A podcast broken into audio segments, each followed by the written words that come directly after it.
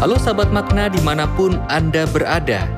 Senang sekali bisa berjumpa bersama dalam program Sate Bang Jack. Mari kita mempersiapkan hati kita untuk duduk diam di hadapan Tuhan dan mendengarkan sabdanya.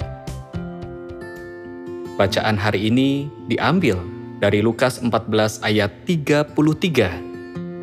Akhirnya Yesus berkata, Begitu juga dengan kalian tidak seorang pun dari kalian dapat menjadi pengikutku kalau ia tidak mengorbankan segala-galanya.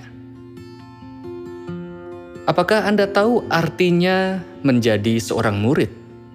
Seorang murid adalah seseorang yang belajar dari gurunya, sekaligus menjadi pengikut atas ajaran gurunya. Seorang murid tentu mengakui bahwa gurunya jauh lebih mengetahui daripada dirinya. Ia pun menyadari bahwa ia masih perlu belajar lebih lagi dan perlu seorang guru yang mengajarnya.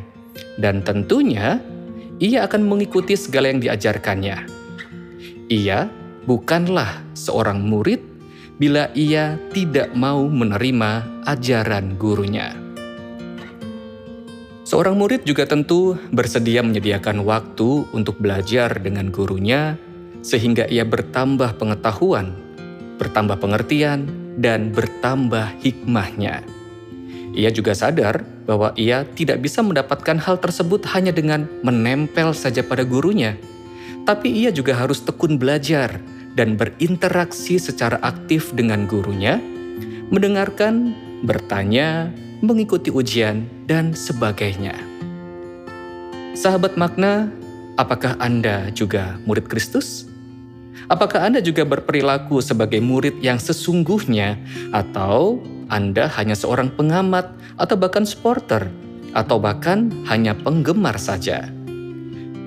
Memang kita tidak secara fisik bersama Kristus, tetapi kita bisa mendengarnya melalui semua firman-Nya menyediakan waktu untuk belajar, sehingga kita bisa mengerti dan memahami, serta melakukan semua yang diajarkannya.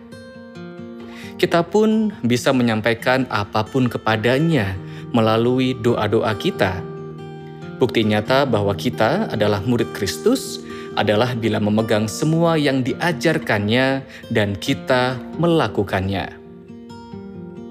Mari kita berdoa. Ya Bapakku, Engkau mengirimkan Yesus sebagai guru bagiku. Aku ingin menjadi muridnya dan belajar darinya. Dan karena aku mengasihinya, biarlah aku melakukan apa yang diajarkannya. Tolong aku agar mendapatkan pengertian dan hikmatnya, sehingga aku bisa menjadi murid yang setia. Amin.